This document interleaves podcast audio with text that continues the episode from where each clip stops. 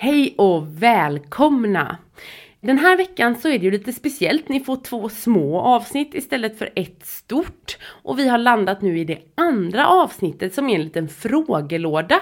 Där ni har fått skicka in era frågor via Instagram men även eh, via mail. Som jag kommer besvara idag som handlar allt om mat, vikt, kropp, eh, kroppspositivism och eh, matfri och allt möjligt som ni undrar över. Som jag tänkte svara på idag. Det är ju eh, årets första podd. Så hjärtligt välkomna hit. Jag hoppas att ni får en fantastiskt nytt år och en fantastisk start på det här fantastiska året. Jag känner att jag använder mycket ord fantastiskt nu, men det är ju det det handlar om. Det känns alltid så himla fräscht och krispigt att börja ett nytt år. Och eh, ja, den här podden kommer ju som vanligt sponsrat utav Matfri som är utbildningen för dig som är en kronisk bantare. Och det är ju mer aktuellt nu än någonsin. Och med bantare så menar jag inte typ 90-talsstuket. Jag tror liksom inte så många kör typ pulverdieter och ja, håller på längre utan man tänker nog mer att det är liksom livsstil, wellness, nu ska jag äta nyttigt, nu ska jag skärpa till mig. Problemet är ju att det här är bara förklädd bantning. För det, bantning innebär ju alla aktiviteter som handlar om att ändra kroppen helt enkelt. Eller att vara helt hysterisk när det gäller att, ja, att, att vara väldigt, väldigt nyttig av sig. För det är ju så att blir vi för nojiga kring det så blir vi faktiskt sjuka av den hysterin. Matfri hjälper dig att skala bort alla externa regler så du kan hitta till dina interna riktlinjer om vad som är hälsa för dig. Det hjälper dig att neutralisera all sorts mat så att du kan helt enkelt välja fritt vad du vill äta och inte istället för att hela tiden gå omkring och tappa kontrollen kring en torr kaka liksom. Det finns en mycket bättre väg att gå än att hålla på med yttre regler och massa förbud. Och det är matfri och det är en metod som har befriat tiotusentals människor världen över från de här bojorna. Att faktiskt kunna leva ett liv fritt från ångest, hetsätning, överätning, kaos i maten och leva sitt liv fullt ut. Det är möjligt. Det är verkligen det. Och jag själv hade provat allt innan och jag trodde verkligen att svaret var att skala bort typ allt förutom grönsaker och kött. Men det var inte det utan jag var fortfarande helt besatt i maten. Med hjälp av Matfri så är jag befriad idag. Äntligen! Det händer liksom inte längre att jag överäter eller hetsäter utan mat för mig är helt neutralt och det är därför jag har bestämt mig för att jobba med det här för att sprida det vidare helt enkelt. För det är magi, fast det är egentligen bara biologi. Det är så himla enkelt. Vi måste ta oss ur det här svältstadiet. Vi måste ta bort alla förbud. Vi behöver hitta tillbaka till vår inre visdom när det kommer till mat. För det är så det funkar och det känns helt magiskt när man är här. Så jag bjuder in dig till den här fantastiska metoden och just nu så får du 25% rabatt på Matfri ända fram till den 9 första med koden sinnesro. Jag har ju även en utbildning Eh, en liten kort utbildning, så att säga, en liten föreläsning eh, nästa helg om matfri.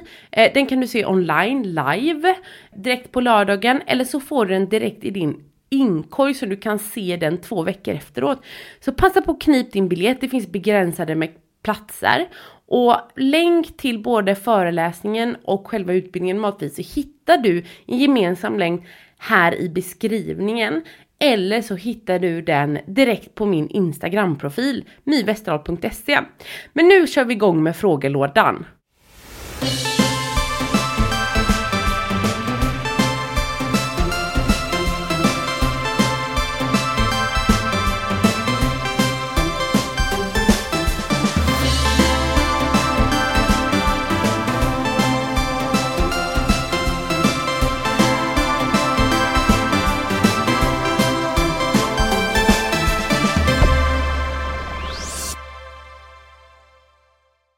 Eftersom jag har slängt ut det här på Instagram att ni kan ställa era frågor så har ju frågorna blivit ganska korta för man kan ju inte skriva så långt i den här lilla textrutan.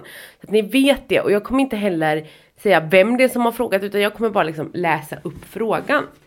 Och den första frågan kommer från någon som frågar fetmaoperationer plus och minus. Och det är lite lustigt för att precis där bredvid så frågar en annan tjej i Matfri hjälper du folk som opererat magsäck också. Så det blir väldigt tydligt att det här är ett stort minus.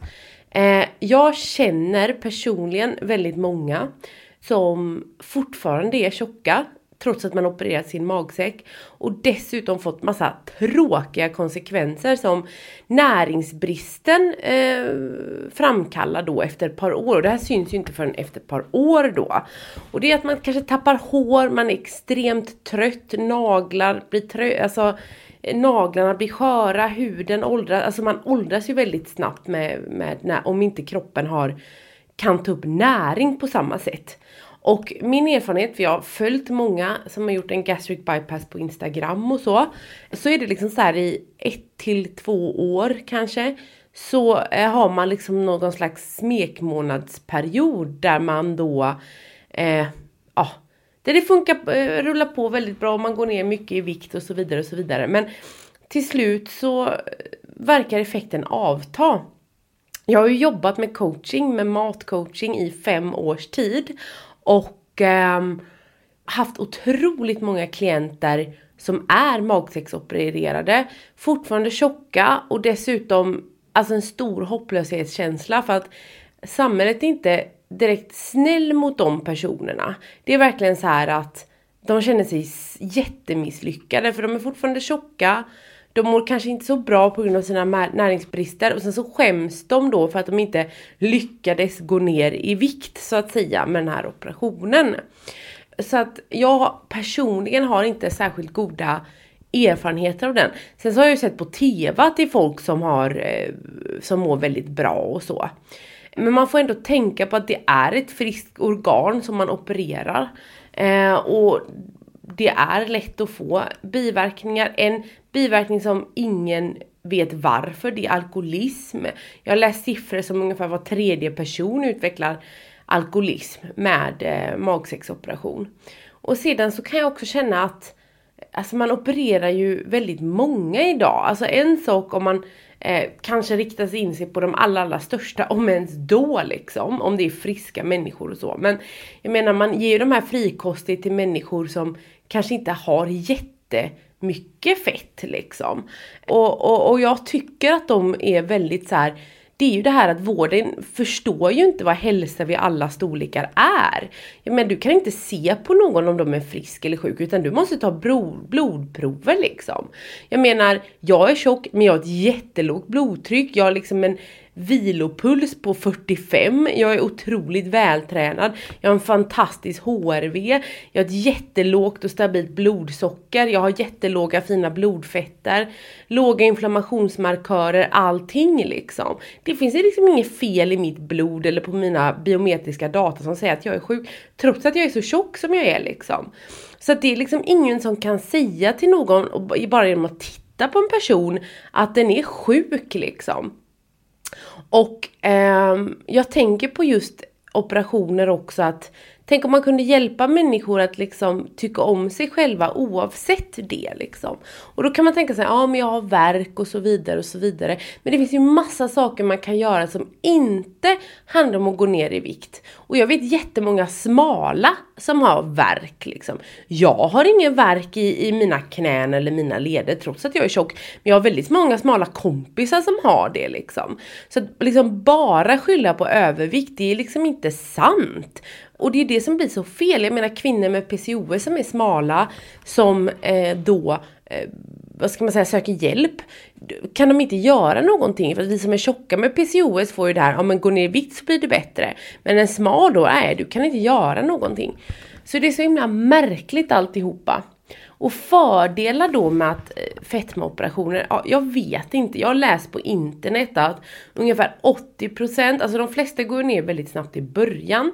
Eh, men sedan går man upp igen och ungefär 80% har ju bibehållit någon form av viktnedgång. Men, men det har ju jag också, min jättestora eh, viktnedgång liksom. Jag har inte behållit allt, men jag har behållit en del liksom. Um, och det är samma med, jag ser magsexopererade, mina kompisar som är det, de är fortfarande tjocka. Men uh, de kanske har gått ner lite från sin liksom, eller en del från sin toppvikt liksom. Så att ja visst, man sänker väl, och då, då pratar man om gastric bypass, det är ju den som är alltså mest invasiv. Sedan så finns ju sliv och lite annat. Men som sagt, jag är ingen expert på detta, men det som är spännande i den här kråksången är att nästa vecka så får vi eh, gästas vi av en, en kvinna som heter Camilla som du hittar på Instagram under Girl in Change. Hon är magsexopererad. Eh, Fråga henne dina frågor om magsäcksoperationer. Hon kan verkligen det och hon har tyvärr fått väldigt många tråkiga konsekvenser och blivit väldigt dåligt behandlad av vården. Men mer om det nästa vecka. Jag hoppas du fick lite svar i alla fall. Eh, nästa fråga handlar om något helt annat. Hur känner man att man är mätt? Och det är en väldigt bra fråga. För att det kan jag säga med en gång att mättnad, mättnadshormoner, det är någonting som försvinner när man går på dieter. Eh, det är bland det första kroppen sätter ur som eh, försvar mot svält för att kroppen vet ju inte att du dietar utan den tror ju att det är svält liksom och då slår den ut mättnadssignaler för att du ska kunna inta väldigt stora mängder kalorier eh, när du väl kommer över mat så att säga. Så att känner du ingen mättnad så är det ett tydligt symptom på att du har bantat för mycket. Och hur känner man då mättnad? Ja, det tar sin tid att få tillbaka sina mättnadssignaler igen. Eh, och för det så behöver du äta dig igenom. Du behöver äta dig till en punkt då kroppen faktiskt är eh, trygg med dig och känner att ja, men det kommer mat här regelbundet. Jag svälter inte längre. Jag litar på att det kommer bli bra. Jag litar på att jag är trygg och jag litar på att jag överlever. Och då börjar den sända ut mättnadssignal igen. Men det kan ta flera månader. Och det här är ju en väldigt jobbig psykologisk process och det är ju därför matfri finns. För att matfri är ju stödet när man går igenom det här, när man försöker hoppa av det här ekorrhjulet som dieter faktiskt är. När vi inte klarar av längre att äta utan att antingen att banta eller hetsäta så finns ju matfri där för att man ska få stöttning att hitta tillbaka sin, till sin intuitiva förmåga att äta och i den inkluderar även mättnad. Så den kommer så fort kroppen är trygg med dig igen.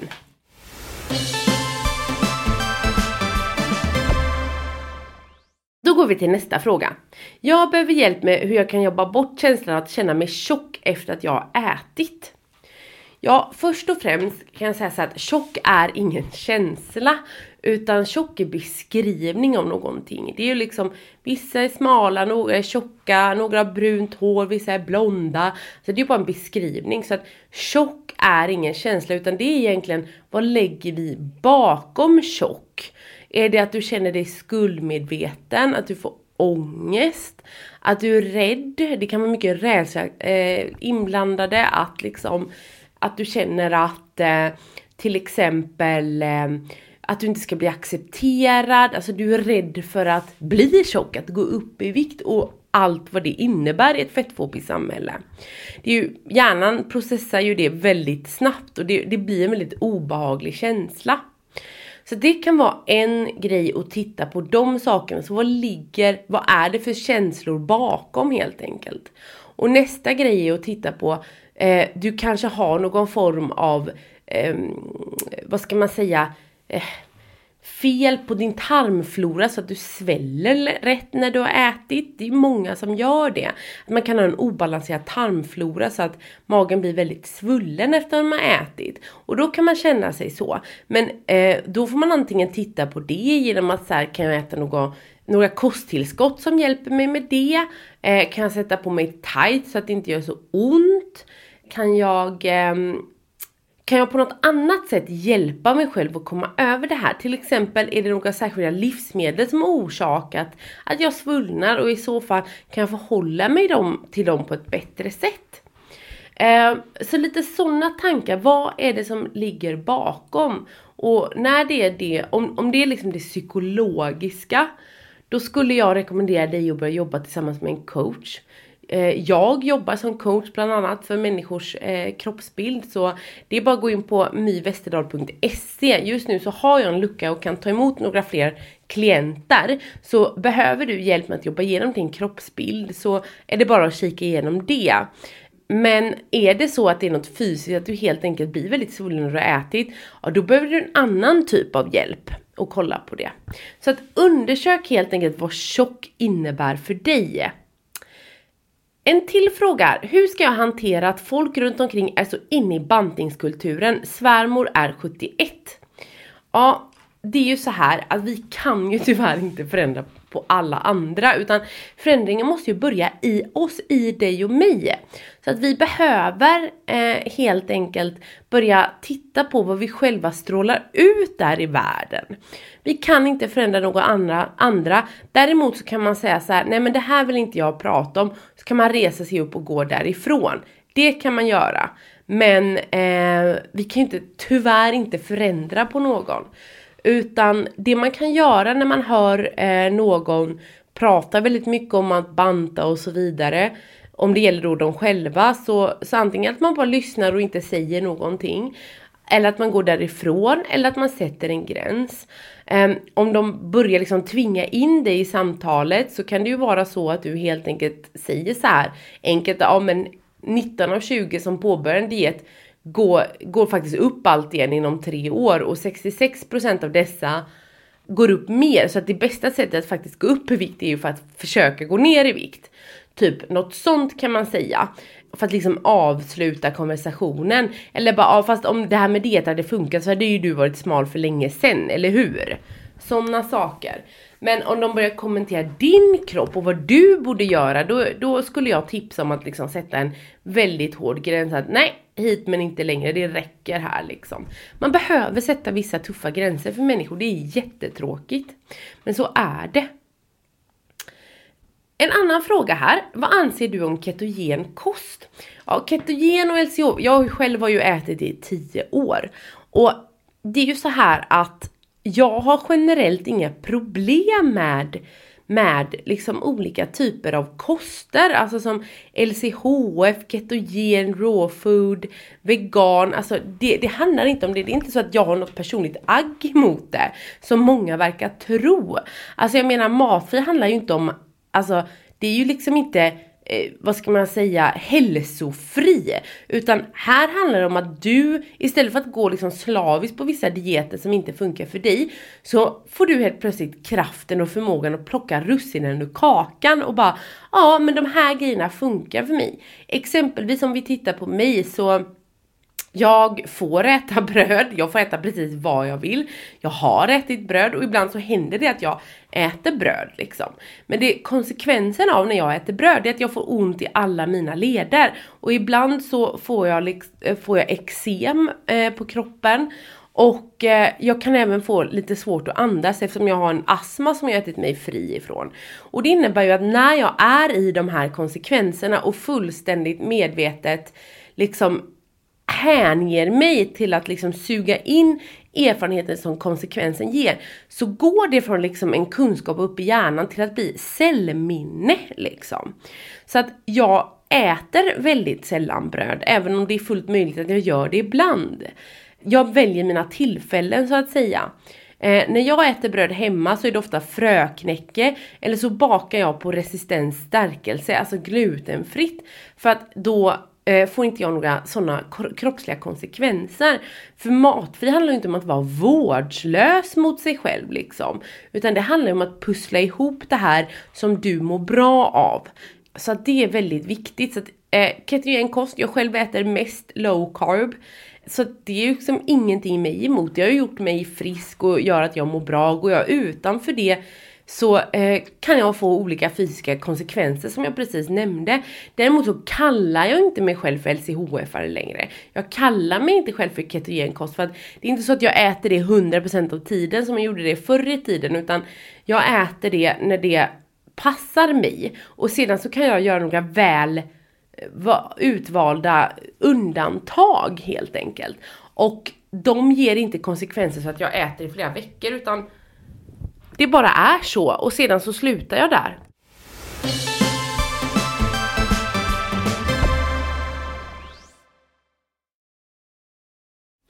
Varit stor hela livet, hemma och mamma jojobantad.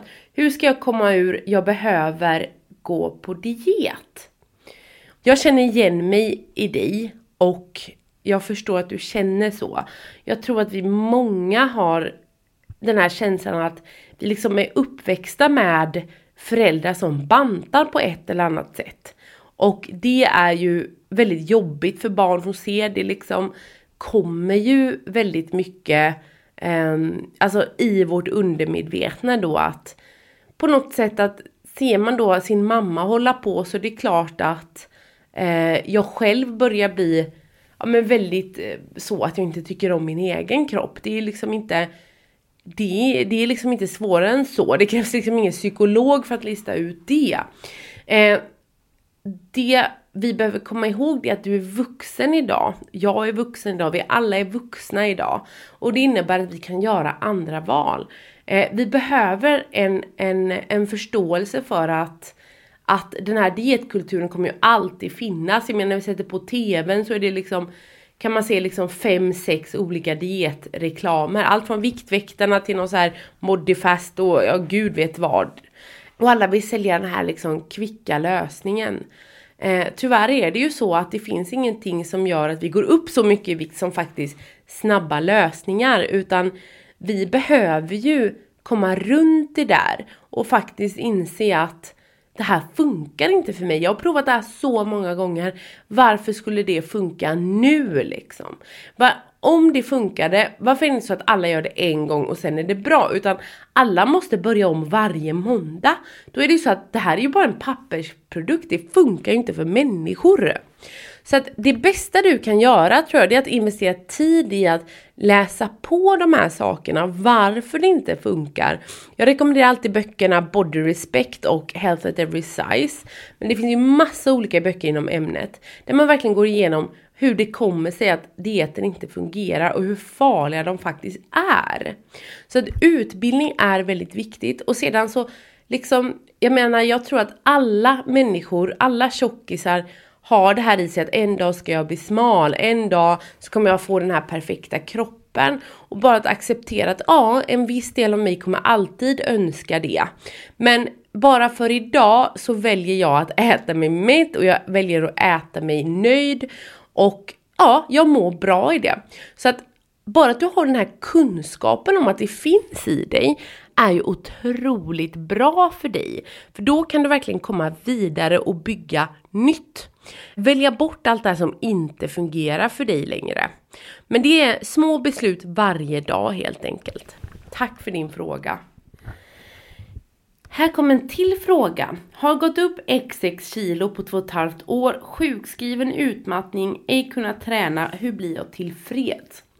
Och det är ju så här att när vi får en ny kropp så är, är det ju en viss inkörningsperiod liksom det är ju ganska jobbigt när man har en inre bild om vad som är vackert och eftersträvansvärd och så matchar inte eh, spegelbilden vår värdering eller vår åsikt om vad som är vackert och fint liksom. Och att bara, jag önskar att jag kunde ge dig ett snabbt tips att så här accepterar du din kropp, men det funkar ju inte utan vi behöver föra upp massa saker till ytan. Vi behöver titta på våra rädslor, vi behöver titta på våra tankar eh, och framförallt eh, så behöver vi ändra om hur vår omvärld ser ut. Det bästa vi kan göra är att slå igen alla modemagasin och sedan faktiskt sätta oss på ett badhus typ och kolla på kroppar. För det är ju så kroppar ser ut och påminna sig själv om att varannan svensk är fet eller överviktig. Så du är absolut inte ensam i det här utan de flesta människor är ju tjocka liksom. En annan sak som är viktig att ta med sig också, det är det här att vad har jag i mina sociala flöden? Har jag bara massa fitspiration och människor som ja, ser ut eller på det ena eller andra sättet liksom. Då kanske det är dags att städa ur det flödet och fylla på med massa härlig energi istället. Människor som ser ut mer som du eller som har kroppar som ser olika ut och så vidare.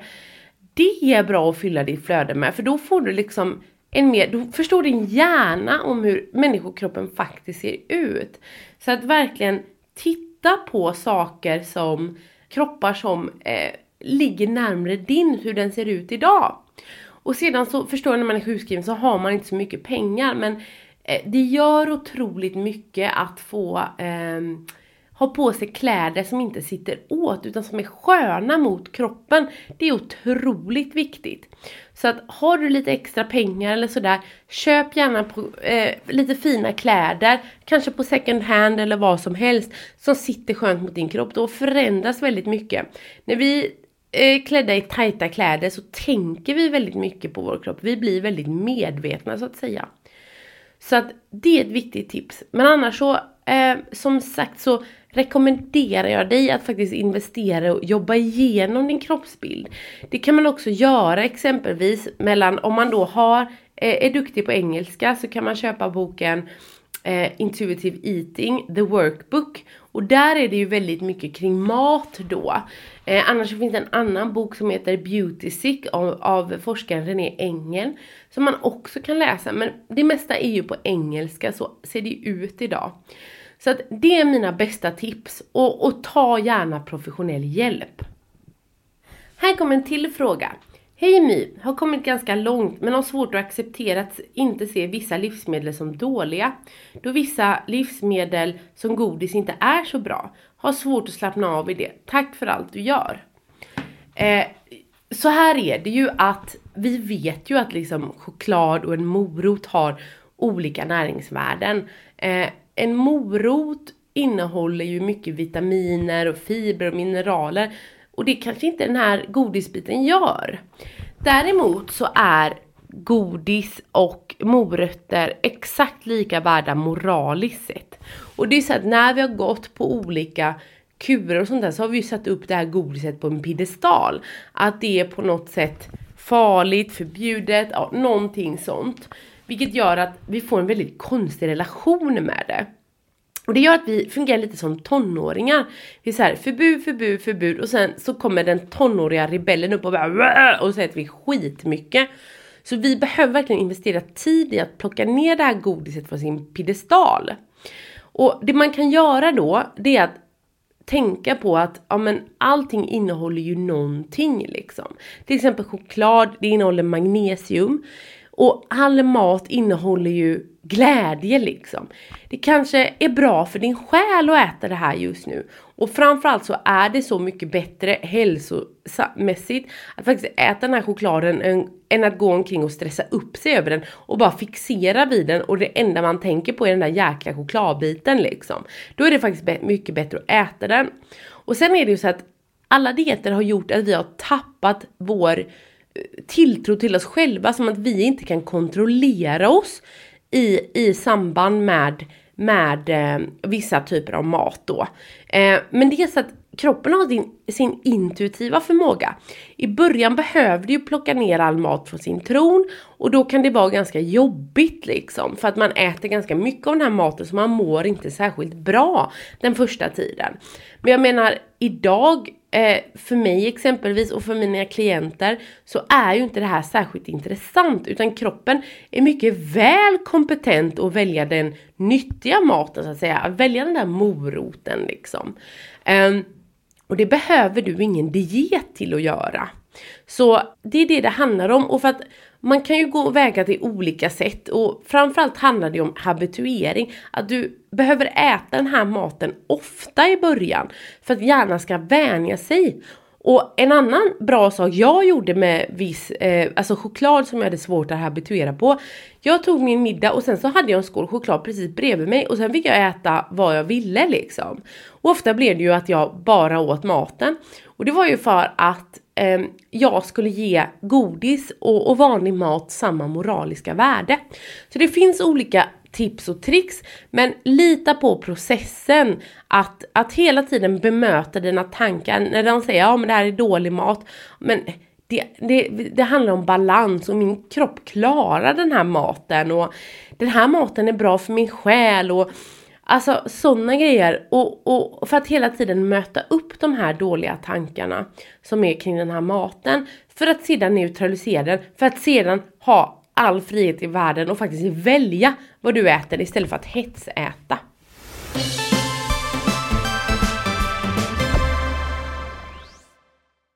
Nu kommer vi till näst sista frågan. Eh, tycker det är förvirrande med de olika budskapen socker kontra matberoende kontra intuitivt ätande. Ja, alltså det finns ju olika lärare och jag är ju också utbildad beroendeterapeut med inriktning mot socker och mat. Och även då utbildad inom intuitivt ätande. Och om man tittar då på sockerberoende så pratar man om att viss mat är beroendeframkallande, alltså socker och skräpmat. Och om man kollar på matberoende så pratar ju många om att ha det som copingmekanism då. Att man eh, copar med det med eh, känslor och sånt där, att man, man äter mycket. Om man då tittar på intuitivt ätande så säger man istället att det är faktiskt dieterna som orsakar all craziness med maten och det kan jag verkligen hålla med om. För om man tittar på sockerberoende, i allra första början så åt man råris och, och massa mer så här matiga kolhydrater och sen har det liksom på något sätt gått hand i hand med det ketogena så alltså nu helt plötsligt så råder man sina klienter att kanske bara äta kött och smör för vissa liksom. Um, och, och, och sen så är det ju inte bara socker utan det är ju fett och alltså ju mer jag tänkte på det desto mer förvirrad blev jag liksom. För jag kände mig ändå crazy kring maten men det var ju inte bara socker. Och det var ju inte bara det här att jag åt på känslor utan ja men alltså alltihopa blev väldigt förvirrande fram till jag hittade hittade intuitivt ätande och då jag plockade ner all mat från sin tron och neutraliserade all mat och slutade banta. För då insåg jag, när kroppen hade reparerat sig och återhämtat sig från den här bantningen, att jag var helt kapabel själv till att äta. Liksom. Att äta för mig var lika naturligt som att gå på toaletten eller sova. Det var liksom inga problem. Men jag behövde plocka ner maten från sin tron. Så att det var väldigt viktigt och, och så det är dieterna som liksom orsakar all craziness. För att du kanske tror att du får i dig tillräckligt men det tycker uppenbarligen inte din kropp. Inte om du fortfarande hetsäter. För då är hon fortfarande rädd för att hon ska få svälta. Så då behöver du äta. Och där behöver man ofta, för att komma ur den här cykeln, det är så otroligt tufft mentalt arbete. Så då behöver man pepp och, och stöttning och då finns ju matfri som sagt. Och jag hjälper dig gärna på den här resan för den är jävligt tuff. Man måste liksom avprogrammera sig från alla konstiga föreställningar. Så att sluta hetsäta så måste man börja äta. Det är så, man kommer inte undan det och helt plötsligt så öppnar sig en helt ny värld och bara okej, okay, det var inte jag som var trasig utan jag hade bara dietat sönder min intuitiva förmåga att äta. Nu kommer vi till den sista frågan. Jag får inte hjälp med IVF på grund av högt BMI. Känns hopplöst, hur ska jag tänka? Och det här är ju så fruktansvärt. För det är verkligen så att jag önskar att man kunde säga så här, jag hör dig. Jag hör dig liksom. Jag förstår att du vill gå ner i vikt för att göra din IVF, för du vill ha din bebis. Och jag förstår människor som vill ha olika operationer som de inte får på grund av sitt höga BMI. Och det är fruktansvärt och det är så jäkla kränkande alltihopa. Och jag är verkligen ledsen för att det ska se ut så här och att det ska behöva vara så här. Tyvärr är det så här att oavsett vilket skäl vi än har så fungerar inte bantning. Det är klart du kan göra en pulverdiet eller bantning eller sådär och försöka liksom trycka dig ner i vikt för att få göra den här IVFen. Men du kan inte räkna med att du behåller den här viktnedgången. För att eh, alla kan gå ner i vikt, men kroppen slår ju emot. Och att gå ner i vikt är ungefär som att bygga muskler. När du styrketränar, då bryter du ner kroppens muskler och sedan så svarar kroppen med att bygga upp ännu mer muskelvävnad och du blir starkare. För den vill ta höjd så att den inte blir så nedbruten igen. Och det är samma med dieter, du bryter ner ditt fettlager och sedan så när du slutar dieten, då kommer kroppen bygga upp ditt fettlager igen och ta lite höjd och lagra in lite till. För att eh, den inte vill svälta. Så att det är ju tyvärr så att det här kommer vi inte undan utan det här är biologi liksom. För att hade det inte fungerat så hade inte du haft de här problemen idag. Du hade inte legat på för högt BMI liksom. Och det är ju så, det, där har du svaret. Dieter fungerar inte. Livsstilar, wellness, allt det vi förklär bantning med, det fungerar inte utan det slår alltid bakut. Så att det enda jag kan säga är att jag verkligen beklagar. Och om jag vore du så hade jag börjat kolla upp andra saker jag kan hjälpa mig själv med kring detta. Finns det andra saker som jag kan göra för mig själv som inte inkluderar en viktnedgång? Um, att tänka på hur du kan hjälpa dig själv liksom. Och om du skulle eh, känna så här att ja men jag vill banta för jag vill göra den här IVFen så förstår jag dig till det. Det är ingenting jag skulle vilja uppmuntra dig till men det är liksom absolut begripligt. Däremot så vill jag liksom verkligen förvarna dig med att det här är ingenting du kommer få behålla den här viktnedgången med 95% sannolikhet. Och med 66% sannolikhet så kommer du väga även mer inom tre år. Så att det är så att vi har ganska mycket att förlora på att, att, att börja banta liksom. Jag vet att det här låter hopplöst, men det är verkligen för att vi behöver alla liksom avprogrammera oss ifrån den här fruktansvärda fantasin att vi behöver banta, för det behöver vi inte. Det enda vi behöver, det är liksom att, att hitta ett nytt förhållningssätt till maten och kroppen, att liksom läka oss på insidan. Och eh, där hoppas jag att ni allihopa upptäcker Matfri och som sagt nu har ni 25% rabatt med koden sinnesro ända fram till nästa söndag. Alltså den 9 första. Så hjärtligt välkomna in och det vore en ära för mig att få hjälpa dig tillbaka till en fantastiskt intuitiv relation med maten som är full med sinnesro. Och nästa vecka då ska du få möta Camilla som är magsäcksopererad och kämpar för att få sig själv återställd. Tills dess Puss och kram och gott nytt år!